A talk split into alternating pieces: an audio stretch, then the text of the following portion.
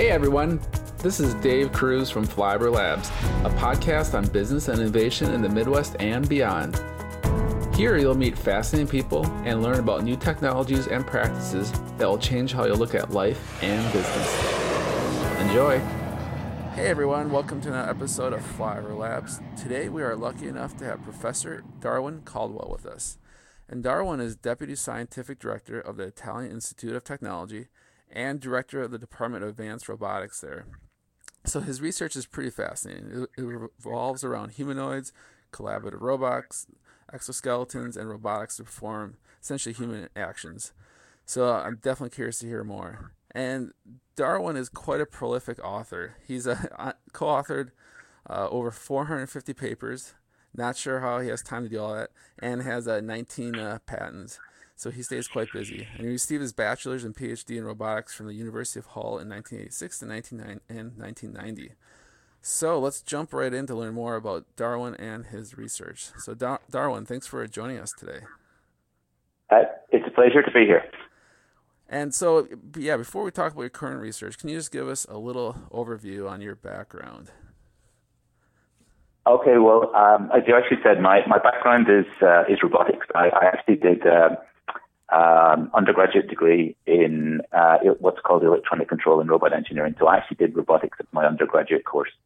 Um, at the time I actually did that, it was in in the UK, University of Hull. It was the it was the only robotics course in the country, and, and in fact, it was the only course for, for many many years. But uh, I was always interested in the possibility of doing robotics. Um, at the end of that time, um, one of my supervisors um, asked me about doing a PhD, and he suggested a few topics, and they were interesting, but they weren't exactly what I wanted to do. So I went away and I found some funding for myself, and came back and told him I, I wanted to do. I was interested in doing a PhD, but I wanted to work on a specific area. He was happy with that. I was happy, and so that's where the PhD came from. Um, so the, the, I did my undergraduate that uh, graduated in '86, and my PhD finished in '89. What was your uh, dissertation on? It was on polymeric actuators. Um, huh. uh, sort of the background to that, uh, I, when I was under, uh, doing my undergraduate project, I worked a lot on tactile sensing. Um, and I was very fascinated by hands and by gripping. Um, and during the summer when I was, uh, uh, thinking about my PhD, I was actually, well, I was actually in the US in Santa Cruz at the time. And, uh, I, I was thinking about, you know, building a robot hand. Um, and as I thought about that, I thought, yeah, but the first thing you've got to do is find something to drive at the muscles that you have in your forearm, etc. And I, so uh, I, I started considering, well, how would we make something that was like human muscle? Um, and the way to do that, I read a lot that went away. Thought, yeah, this is interesting. Started reading a lot of chemistry um, huh. about mechano uh, mechanochemical actuators uh, or chemomechanical, different. They call it, sometimes they call it mechanochemical, sometimes they call it chemomechanical. Um, and so I, I, started working on these and started looking at polymers and using um, uh, different type of chemicals to to uh, actuate the sensations and create things that were pseudomuscular, um, you know, like, like a human muscle. Uh, and so that's what my PhD ended up being a little bit of chemistry and a little bit of electronics and a little bit of, but it was, it, it was a sort of chemistry background because I wanted to create muscle. Huh. So were you, growing up, were you kind of a curious kid? Were, I mean, were you interested in robotics uh, growing up, like before college? Um, I was always interested in science. Uh, I, I have a, a vague memory, and my mother tells me it's correct. Um, that when I, when I was about, when I was about five, I watched the film. I actually remember the film. I actually saw it. It's, a, it's very old film, very old black and white film with uh, Alec Guinness in it called The Man in the White Suit, and he developed this new um, cloth that was self-cleaning. Uh, and at the end of the film, I said to my, my mother, uh, this was about five, six months, five, six, seven. Can I be a scientist? And she went, yeah, if you want to be. Um, and so it was right from that particular time. And then, you know, as I grew up, I was one of these children that was always asking why. Um, um, it probably drove my parents mad. Why would I do this? Why would I do that? I sort of got into the family at Christmas time. My aunts, when they would uh, get me presents, would buy me books about how things work. So uh, I, I was all, you know, things like, you know, scientific processes. So not not not novels. A book about how something would actually work. Um, so I guess it, it was always there. This wanted to know how things happen. So the, the engineering background, yeah, and the, the interest in science. Interesting. Okay, and and so after your PhD, can you tell us uh, what you did after that? Okay, after my PhD, um, a job came up over at the University of Salford, um, which is in Manchester, north of England. Um, and at, at, that particular time, the UK was actually quite innovative. It just um, the UK government had um, funded a National Advanced Robotics Research Centre, and that was on the campus at Salford. So that was the reason I went to, to huh. Salford. Um, this was set up, led by um, a guy, Professor John Gray, who I, I still know. Um, and this was set up, you know, the, the late 80s. I think he did this and I went there in the early 90s. Um, and so I went went to Salford at that, that particular time because they they were very pioneering in the work that they were going to be doing in in, in robotics. You know, it, it was the leading place in the UK. And to be perfectly honest, at that time, it's probably one of the leading places in the world. That is, the UK was very much at the forefront at that time. It lost its way a little bit afterwards, but at that time it was very much at the forefront. Huh. Interesting. Okay. And and what was the? I mean, maybe this is you built it um, in your undergrad, but what was what was the first robot that you ever created? It's a difficult one. My, my first robot, the first work I did on robotics was developing tactile sensors, so it wasn't really a robot. True. It was like building a fingertip. Um, and so I, I, did that as an undergraduate. That was a fingertip. It, it would feel touch. Um, it could feel temperature. If you touched an object, you were able to tell whether the object was hot or cold. And, and wow. using that, you were able to identify what the, the, the object would do and you get textures. And so it was a tactile sensor. That was the first one. Uh, and then the next one was using the, the polymeric muscle to actually drive uh, very primitive grippers, but it, mostly it was on the side of building the, the actual um, the, the drive, the muscle part of the of the robot. Interesting. It's, it seems like you're uh, definitely ahead. I mean, obviously you're ahead of the kind of the robotics. Uh, um, well, I don't know if revolution is the right word right now, but the trend. you got. I, I mean, was there a lot of uh, um, robotics, uh, you know, education and um, coursework in the United States or anywhere else in the world at that time? It, it, it was it was just beginning. Okay. Um, I mean, the, the, the ideas for robotics, um, I mean, places, um, Carnegie Mellon, during my early years, Carnegie yeah. Mellon was really the place that okay. was, was leading the robotics institute and being set up. Um, and Carnegie Mellon was, was one of the pioneers. Um, there was obviously work in, in Japan as well. Um, so it, it was something that was actually really, it was starting to take off and people could see that it had, had potential, but there was, there was a, a sort of he was unsure because, well, it was robotics part of manufacturing or was robotics something completely different? And if you watched, uh, if you looked at the normal industry, what you'd see was robots were just extensions of machine tools. But at the same time, you had, even go back to fiction, you know, Asimov's um, uh, I, Robot, etc. You had the concept that robots would be able to do many, many other things. So at that particular time, it, it was a little unclear exactly where it was going to go. Um, it could just end up as a factory thing. Um, that was probably never going to be the case. But uh, the, the, National Advanced Robotics Centre in the UK, they were starting to look for a lot of new into a lot of new areas. Things like virtual reality, which no one had heard about. Virtual reality came along as part of um, uh, it got incorporated into a lot of robotics, and so that gave a, a little bit of spin off, and um, people were working in new types of, of systems. So it, it was actually very interesting because there was still a lot of directions. There was no it, there was no clarity as to where robot was going, but there was a lot of potential to see what thing, things what might happen.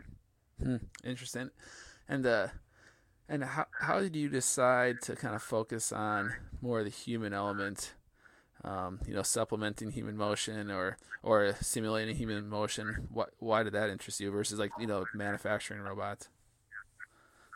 Well, uh, over the years, we did actually, I, I did actually do quite a lot of manufacturing. We did okay. a lot of, for, for okay. a period, we did a lot of work on um, uh, uh, robots for the food industry. But the manufacturing, primary area we worked on was robotic research. Um, and so my particular fascination was, was from my PhD with the, the actuation system. So I worked with the polymers and, and the polymers were interesting, but they weren't ever going to give me the power that I actually wanted. They weren't going to work, work in the same way as human muscle. But I like the fact that they were they were soft. They had this compliance. Um, uh, the way humans move is completely different from the way robots, particularly at that time, would actually move. Robots were behind big fences. People interact with each other. Um, and so I started, uh, after my PhD, I started looking at developing different types of actuators, and we started looking at pneumatic actuators. And pneumatics is a very, is traditionally a very simple type of, of drive system. But if you build them into a, a muscle, we created these pneumatic muscle actuators. What you could actually do is you could get extremely high power, very, very lightweight, and you could actually control them. And they could be relatively soft, so they could be, they could have characteristics that were a little bit like human muscle, as I'd been aiming for. Um, and at, at, that particular time, uh, the fact that they were compliant, they were soft, um, nobody liked because what they wanted were big pieces of metal that went to very accurately to a position in space. That's what the factory robots were looking for. But if robots were going to actually interact with people, we couldn't have that. What we needed were robots that were lighter, that were softer, that were able to physically interact. And so this was actually before the times of physical human robot interaction. You didn't interact with a robot in those days. But I was actually quite interested in building compliant robots, softer robots that could were safer, closer to, closer to people.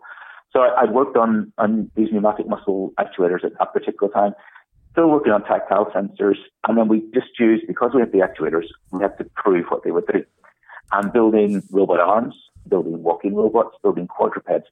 Because pneumatics is usually a very poor way to control things, and because humanoids are a very difficult thing to control, if you could use pneumatics to control a humanoid, you would you would prove that it was actually a, a technology that was usable. Huh. Interesting. And and I guess before we get too far, you mentioned actuators a few times. Can you just uh, tell everyone uh, what an actuator does? Okay, an actuator is basically, in biological terms, is muscle. It's it's what provides the drive for humans or for machines. So in most robots historically, you used uh, electric motors. Uh, sometimes you would use hydraulics. Very occasionally, you would use pneumatics. Um, but basically, what it is, it's it's the the engine that drives it. Um, so in a car, the car engine is the is the actuator. You don't normally call it that, but that's that's it. So the actuator is essentially what provides the motion. Great, thank you. Yeah, that's that's helpful. Thank you. And and so let's uh let's talk about some. You kind of mentioned some of the your interests, but you know some of your current projects, and I know you have a lot going on, and um, so often I I know kind of where to start with somebody interview, but with you, I have a yeah. you have a lot. So, you know, can you maybe give an overview on some of the projects you're working on, and and then maybe we could dive into like one or two projects that are especially interesting okay. to you. Okay. Well, um, uh, in 2006, um, I left the UK and moved to Italy to work at the um, Istituto Italiano di Tecnologia, Italian Institute of Technology, because my Italian is not very good. Um, and and uh, at that at that particular time, it, I actually was just being set up. It was completely new. There was nothing there. Um, really? On the day it opened, wow. yes, it was. A, wow. it, it was the, I, I was the second employee. There was oh Roberto Cingolani, head of the, of the institute, and they appointed four directors on the first day, and that, that was the first four people. Huh. Now there's 1,500 people. Oh my goodness! Oh, I didn't um, know about that. I, that's a good. Uh, yeah, thanks for sharing that. I should have asked yeah. about that. um, on that particular day, my, the, the, the, robotics department, which I am uh, in charge now, has about. Uh, it depends how you count it on which days, but between about 130, 150 people working on different projects. So we work in a lot of lot of different areas. That's you, you mentioned there was a lot of papers, but there's a lot of papers because there's a lot of people. Yeah. Um, I, you know, it's not. I, this is the work of many people, right, not just right. myself. um, um, so one of the primary areas we worked in was um, humanoids, all types of humanoids, developing the hardware for humanoids, software for humanoids, grasping. But we developed various humanoid robots. Um, initially, before coming to IIT, we'd worked on a humanoid robot called iCub after we came to IIT, we developed a, a number of new robots. So we developed a, a, robot called Coman. Coman was a compliance humanoid. That's where the Coman comes from. Um, this was a very, this is a small robot, about a meter tall. Um, but it was designed to be soft. So it, it had, it, although it was powered by electric motors, it was designed to have the same characteristics of the new, as the pneumatics that I'd worked on 10, 15 years before that. Um, so we, we built a Coman, we built Walkman. Walkman's a very large robot that competed in the DARPA Challenge, so it's nearly two meters tall, 130 kilos. Um, so that's the humanoid side. We also developed um, quadruped robots. Um, and the sort of inspiration for that came uh, one of the first PhD students when I went to, to IIT, um, Claudio Semini. Uh, he was interested in doing some work on hydraulics. I was interested in doing hydraulics because I'd never worked on it before. Boston Dynamics had done their big dog. Um, and so we decided that we would try to do some hydraulics and see where we got to. Um, and over a number of years, we developed a, a lot of um, hydraulic platforms. Um, Hydro- HyQ is the is the best known hydraulic. HyQ is hydraulic quadruped, um, and we have HyQ2, which is uh, an update of that. So we have a whole area which is in um, large animals, sort of large dogs, small um, horse or goat or that type of size mm. quadrupeds. But again, although it's hydraulic, the compliance, this this interact, this idea of having things which are are able to softly interact is is part of uh, what goes on. And with hydraulics, normally you can't do that, but we can we can control our hydraulics in a soft way. Um, we merged those two. New project that's coming on. We merged those two, so we're creating Centaur robots with four legs, two arms, like a Centaur. Uh, we do work on uh, medical robotics. Um, we, in the past, when I in my previous times, um, we've worked on medical robotics, but when we came to IIT, there was an opportunity to expand that. So we we now work on surgical robotics. Um, big area we work on is um, throat surgery. Um, so we work on developing um, hardware tools that, that can augment the performance of the of the surgeon. So when the surgeon's doing something, we can actually add tools in there or software in there that, that hopefully will allow them to perform more effectively. Um, and then we build that into things like um, microinjection.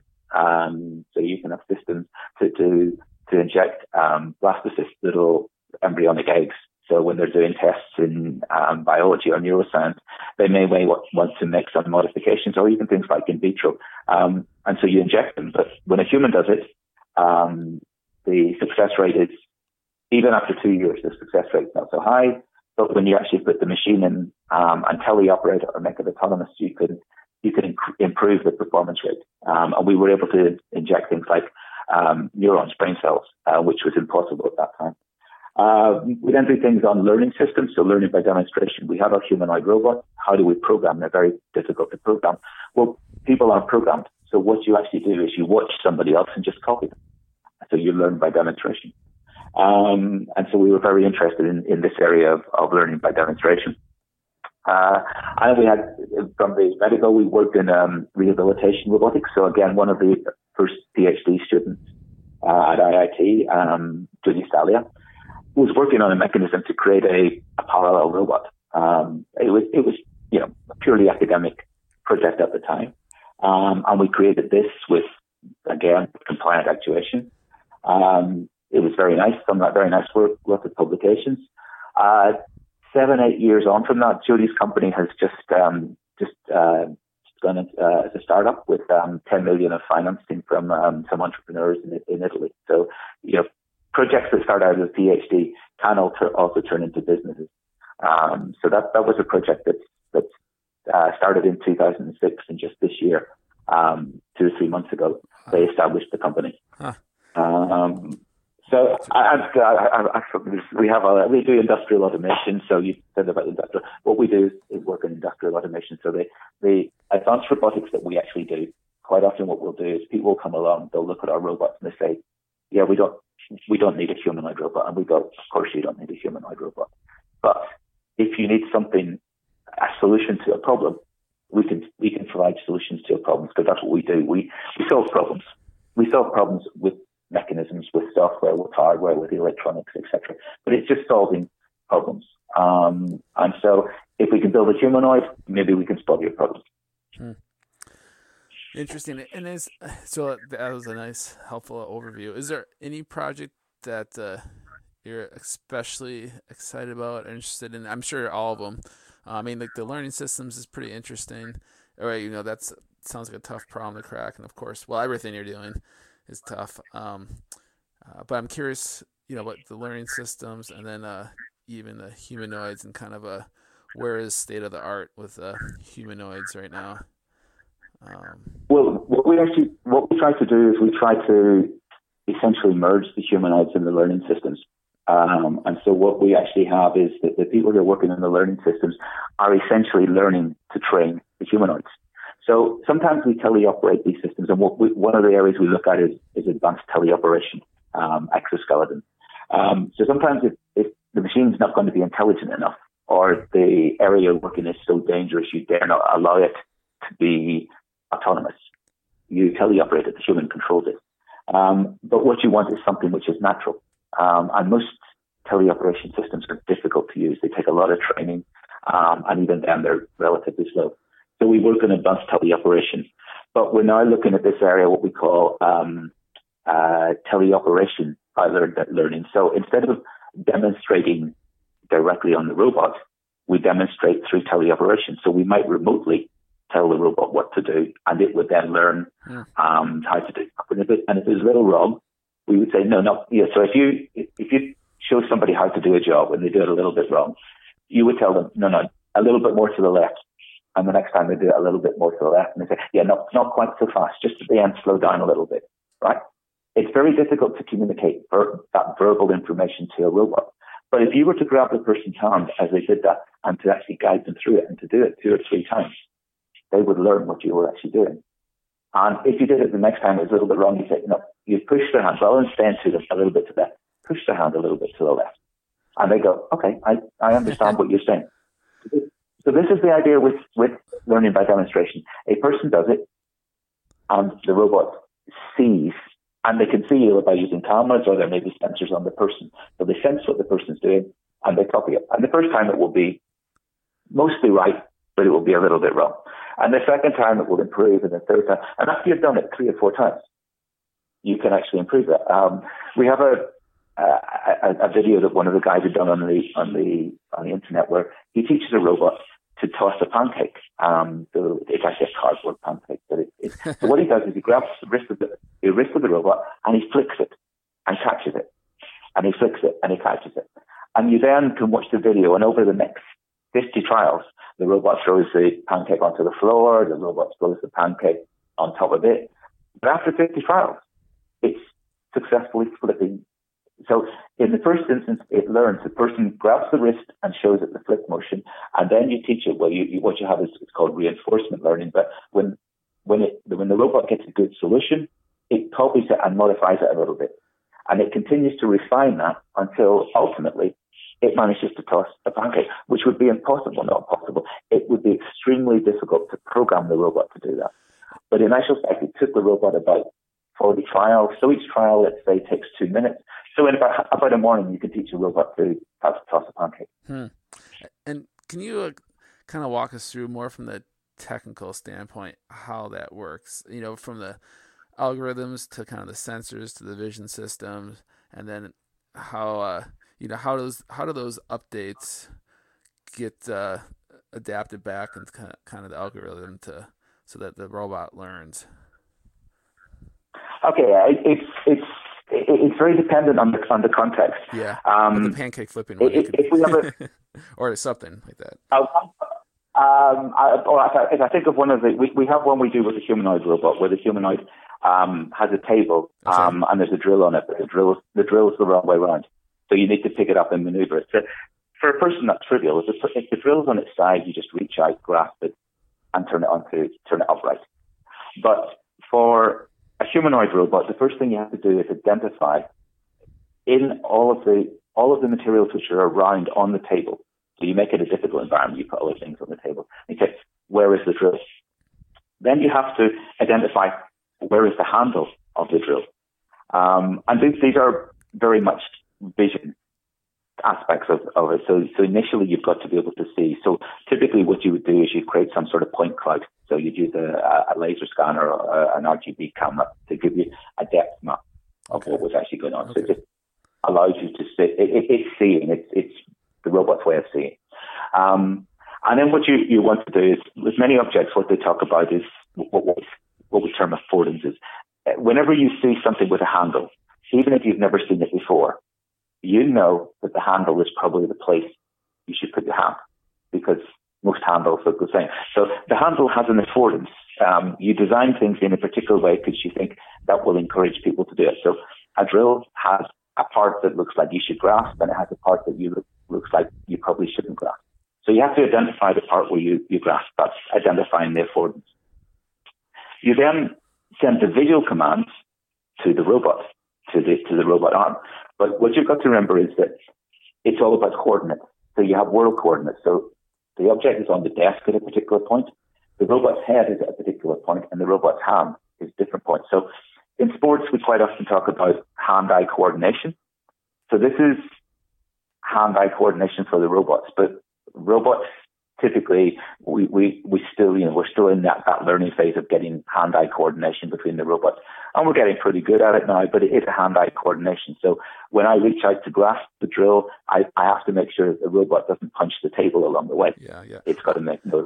Oh, and, and I had a question, you know, identifying the handle, that seems like a really kind of tough problem. I mean, are you using like a neural network or how, how are you uh, teaching the robot to uh, identify a handle? We, we don't don't particularly at the minute, but one of the things we're going to do because one of the things that the, the, area of deep learning is one of those things that's particularly well suited to um, visual scenarios. Um, and so we are looking at starting to look at the use of using uh, deep learning techniques in the vision side of the robots. Um, so how could we take uh, aspects and be able to learn that and teach the robot? So the robot itself, the manipulation, we wouldn't wouldn't use that type of, of learning system probably there. But to actually identify the objects in the first place, yeah, certain, okay. certainly we would use it at that particular point. Gotcha. Okay. Um, and then you, you, you drive the robot. One of the, the difficult points you have with most robots is uh, I, when I did my undergraduate work many years ago, I worked on tactile sensors. There are still almost no tactile, tactile sensors in existence. Um, robots really don't touch very well, and it's a it's a major constraint. Um, if you try to touch something, if your hands are anesthetized and you can't feel your fingertips, humans will drop everything. And yet we expect robots to be able to pick everything up um, without any sense of touch. It's a it's a it's a continuing problem that's been around since I was an undergraduate. And it's still around, um, and there's still no there's no off the shelf solution. You can't go out and buy really good quality tactile sensors that are suited to the environment. You can't buy tactile sensors, but they don't they don't give you what you really need in terms of comparison with, with the human hand. Um, so you make the touch and, and then you manipulate the object. So it's it's it, the information from the vision system drives the arms of the robot. Gotcha. Okay, and and how when there's an error or you know when they're when they're not correct, how does that uh, how do you go back and update the model? How does the robot kind of update its model so that the, it improves the next time? Or what are you measuring? Are you measuring like how many you know millimeters are they are they off or yeah? Yeah, it, it, again, depends on the scenario. In the pancake flicking scenario, as I say, it wasn't a real pancake. It was a, yeah. it was a piece of cardboard. Um, and what we actually did is we, we tracked the, the corners of the pancake. So as the pancake moved through the air, we could actually measure it rotate. And when it came back, so we, it was easy to measure the, the actual pan, the because that's just on the end of the of the robot. So you know exactly where that is by just by the, the angles, the kinematics of the robot. But the actual pancake, while it's flipping through the air, you have to track it. And so what you actually do is you use the system to actually track the corners. And it then lands, and when it lands, you go, ah, it landed flat because you could track it during that bit. And if, if you actually tell if, if it was a good uh, uh, flip, you tell the robot, and next time it would modify very little because it got everything almost perfect. If, on the other hand, the pancake didn't go out of the pan at all, or it flipped it and landed on the floor, it would make much larger modifications. So it might it might move faster. It might use a different trajectory. It might use because we can actually use the compliance. So it, it might have its wrist very uh, soft at one point and then very rigid at another point. And so you change all these characteristics in an attempt to get to, to a particular point. Um, in another scenario we had, we were teaching a robot how to walk. So we programmed the robot how to walk, and the robot would walk fine. We wanted to to make it walk more energetically efficiently, so use use So we just started it, um, and it just walked, and it each time it did it, it varied signals going to one of the motors or several of the motors simultaneously. And at the end of about 100, 150 trials, it walked nearly 20% more efficiently. But what you actually saw was it started swinging its hips from side to side. No you can way. see it in the video. the hip, the hip, yeah, it wasn't programmed. It wasn't programmed wow. to swim its hips. But what you actually see is you see this really rhythmic swing from side to side because the algorithm worked out that it was so there was no no conscious thought about doing this. It just is to get a more rhythmic motion is is more efficient in in that particular. When we put that scenario in, it just ended up, and you end up with this very musical. It it, it really looks very musical, very musical motion. Um, of, of this thing, and it looks like it's keeping time to the music, clicking. You can almost see it clicking its fingers as it walks. So how, how do you?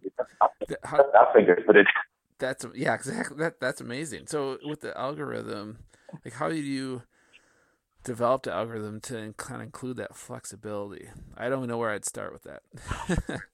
or like uh, well, there's, there's a there's a lot of very well known in in artificial intelligence. There's a lot of very well known algorithms, um, and so uh, you really you just you started from a, a perspective where where this is this is maybe known already. What's not been done is it hasn't been applied in this particular scenario. Um, and then you maybe modify things. Sometimes we would do things where um, what you would do is time may not be an important characteristic or time might be an important characteristic. So you would add extra details into the actual algorithm. But you start off typically from two or three algorithms and then you work from there. Now there, there are people out working on algorithmic developments, new algorithms. We don't we don't particularly do that because we are not from machine learning. We are not um, yeah, yeah. AI people. We're roboticists. So we, we try to stay right at the cutting edge, but at the same time, we want to apply it to the robot. It's not just about a machine learning something. It's about then what the machine learns, applying it to the robot. So we we're not right on the crest of the wave. We try to be as close behind the crest as possible. We're not, we're not uh, we wouldn't really develop the new algorithms.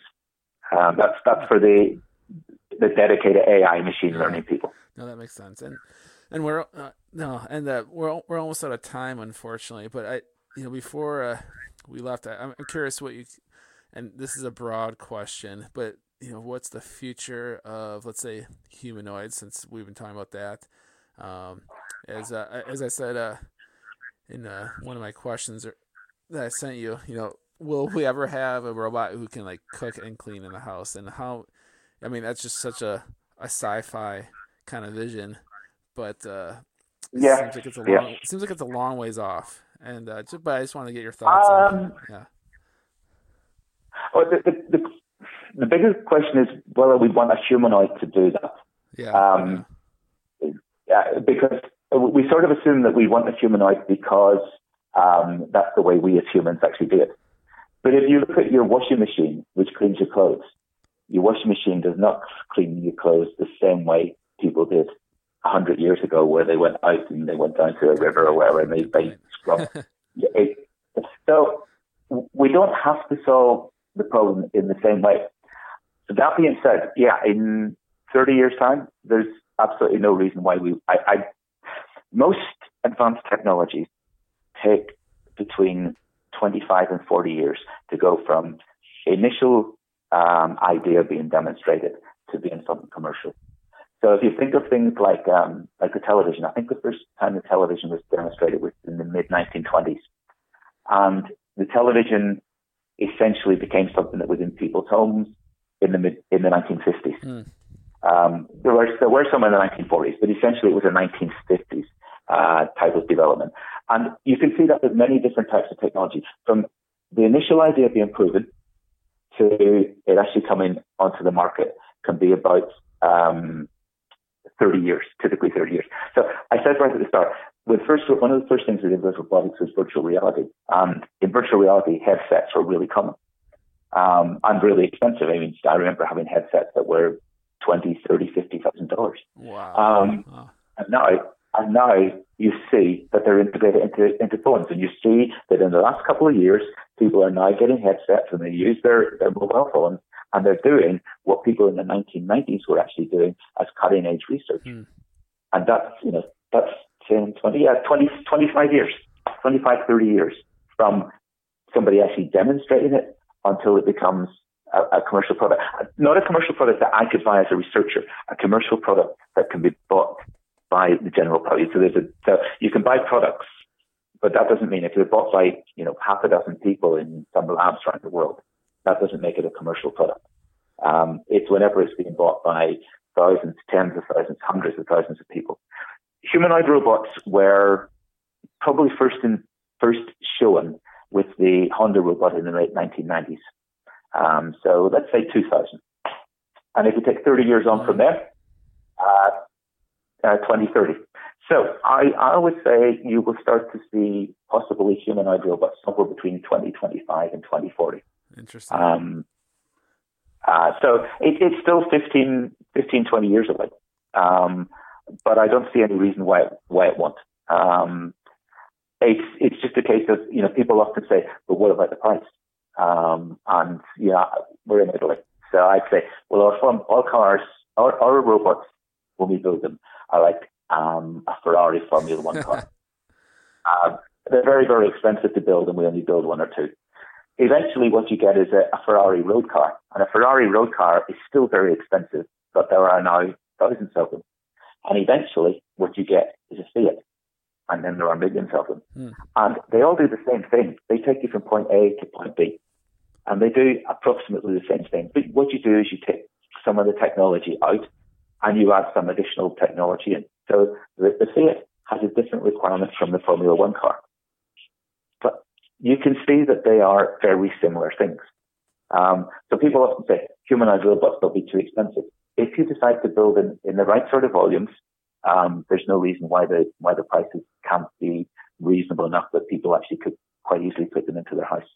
But whether they would do them for cooking and cleaning, or whether they have some other dedicated device, um, autonomous cars.